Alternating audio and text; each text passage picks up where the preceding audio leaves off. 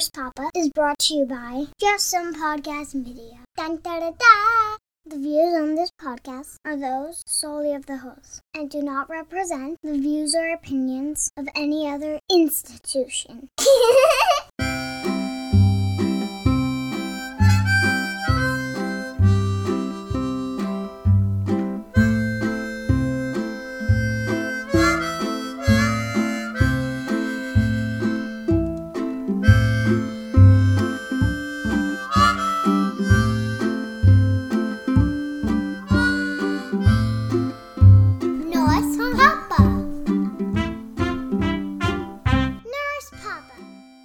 Welcome to Nurse Papa, a podcast from the heart and mind of a pediatric oncology nurse and father. In each episode, I take a deep dive into a story of parenthood, or I tackle a parenting question from one of my loyal listeners in a segment called Dear Nurse Papa. In either case, I hope to come out on the other side with a better understanding of what makes kids and their parents tick. Let's get started. Papa, I know Father's Day is coming, but is there a special day for you too? Um, I am a father, you know. Of you. Don't be silly. You're Papa, and that's different. How is it different? Well, I don't know. It just is. Okay then. Let's hear how Father's Day goes for this year, Papa. Sure, Papa, let's go. All right. Father's Day. Learning how to parent without expectations. The process of parenting always feels more agreeable when I limit my expectations for what may occur in any given moment. When things go well, like a solo parenting afternoon ends without me yelling, or the kids' bedtime happens in a timely fashion and without any tantrums, I am pleasantly surprised. With more consequential matters, too, I know that the more I wrap my mind around how I would like something to go down, the more likely I am to be disappointed when my plans go awry. It's hard not to harbor expectations for how we would like our lives to be, though. Most of us are constantly writing our own internal narratives, which we anticipate will one day be closely mirrored by external ones. To be free of hope for a particular outcome may feel like giving up, ceding our autonomy, or denying our desire for what is most important to us. Five years of parenting to my two willful kids has mostly freed me of expectations, though. I remember clearly the day when this way of being was most thoroughly drilled into my papa psyche. We had planned a visit to the Monterey Bay Aquarium on our way down the California coast. I was easily far more excited about this edifying oceanic experience than either of my two kids were. I had built up a narrative in my mind for how wonderful it would be. I could picture it all, just like it was a movie on the Hallmark Channel. The scene opens with me holding both my kids up against the glass of the neon blue jellyfish tank. My kids' eyes are wide and their mouths are agape. Wow. We all wonder in amazement at the nebulous floating forms in the tank. As the camera pans closer, my kids ask thought provoking questions about the lives of these creatures before us.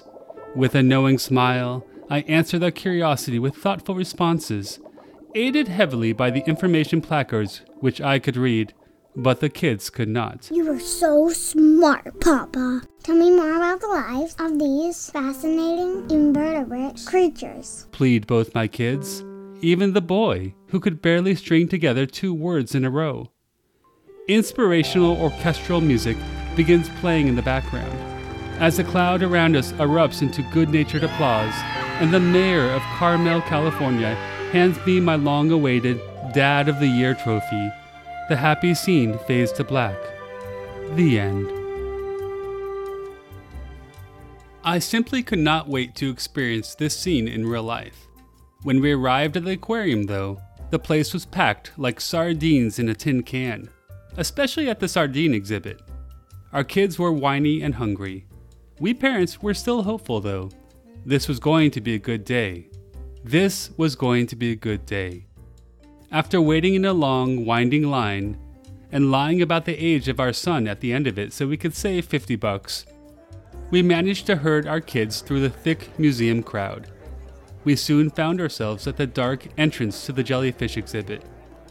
I pulled softly on my daughter's hand and gestured forward, hopefully. This was going to be our moment. She wouldn't budge. I'm not going in there, Papa. I'm afraid of the dark. She said with a frown. Hmm? This is new, I thought. At some point between our journey from the car and the aquarium, the girl had developed a fear of the dark. Just in time to spoil my, I mean our, moment of triumph. No matter how much I reassured and eventually pleaded Please, with please. her, she still refused to join me. But it's dark in there, Papa. But, but, the jellyfish, I said pathetically. I did not have a moving follow up. She remained unconvinced. My entreaty faded into the ether of a nearby aquarium filled with boring crustaceans. By this time, our son had fallen into a deep sleep. It was his nap time after all. His somnolent dead weight and my daughter's reluctance to enter any area which was not fully illuminated made exploring the aquarium virtually impossible. It was yet another further logistical impediment to my hypothetical parenting success. We did spend a few more hours at the aquarium, and the kids did manage to have some fun, but the experience was tainted by my own disappointment over what did not happen. I had set myself up for failure long before the day had even begun. Later on, at a nearby vegan Mexican restaurant, I took out my frustrations on my unsuspecting daughter. She had a tantrum and knocked over our shared horchata. I screamed at her and removed her from the restaurant. It was cold and blustery outside. She was shaking and shivering in her dress. Can we go inside, Papa? I was shaking in anger and embarrassment. I had made a spectacle of myself when, on our way out, I had accidentally knocked over the chair behind me with my big butt. The piercing aluminum clang alerted every patron to my out of control angst. It was my displaced reaction to an anticipated success which failed to materialize. It was truly ugly, and the vegan burrito with mango pineapple salsa sucked. Since then, I have done my best to limit my expectations as I journey through the ups and downs of papahood. I still manage to get disappointed though, and this past Father's Day was a prime opportunity for that. I thought I had prepared myself well. I expected nothing beyond a fun, peaceful day with my family. But my kids are truly autonomous beings who are especially equipped to dash even the most modest of my hopes. They are amazing teachers, even if they are unaware of it and lacking impressive credentials. The moment I opened my eyes that morning, my son, who was lying next to me, scowled at me. He then whined, Papa, don't see me. which is his three year old version of, Papa, don't look at me. Thank you, son. You really shouldn't have, I replied sarcastically, even though my sarcasm was completely lost on him. I pulled the covers back over my head to oblige his papa aversion and to hide mine from him. As I tried to reclaim sleep, I could hear the kids screaming and bickering in a far corner of our house.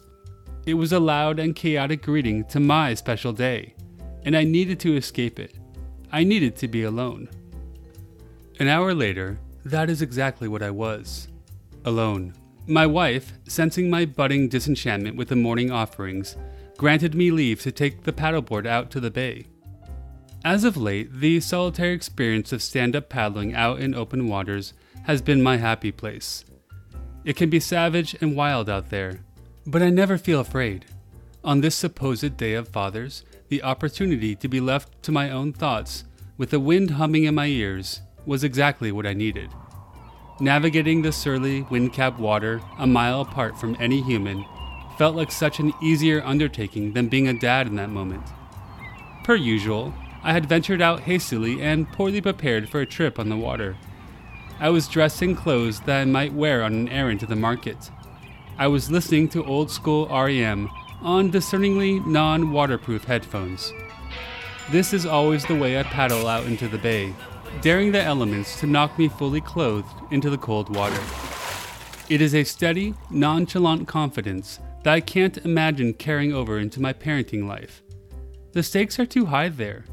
My kids mean way too much to me to not worry about failing them and to not be disappointed when I fail myself. But there must be a safe place somewhere in the middle, a place in which I can hold out hope for something simply fantastic to happen, yet survive intact emotionally when that fantastic thing eludes me. There are times when I get closer to this place, when I can taste triumph without actually experiencing it front and center.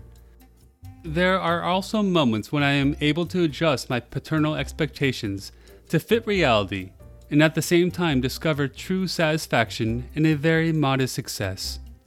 A perfectly shaped pancake delivered to a hungry tummy. A smile, a laugh, a special look that my child gives to me and no other person on this earth. On the next Father's Day, and every day between now and then, I will be looking out for something like that. And to all the fathers out there with unrealistic parental expectations just like myself, happy Father's Day. Nurse Papa loves you. You are so smart, Papa. Tell me more about the lives of these fascinating invertebrate creatures.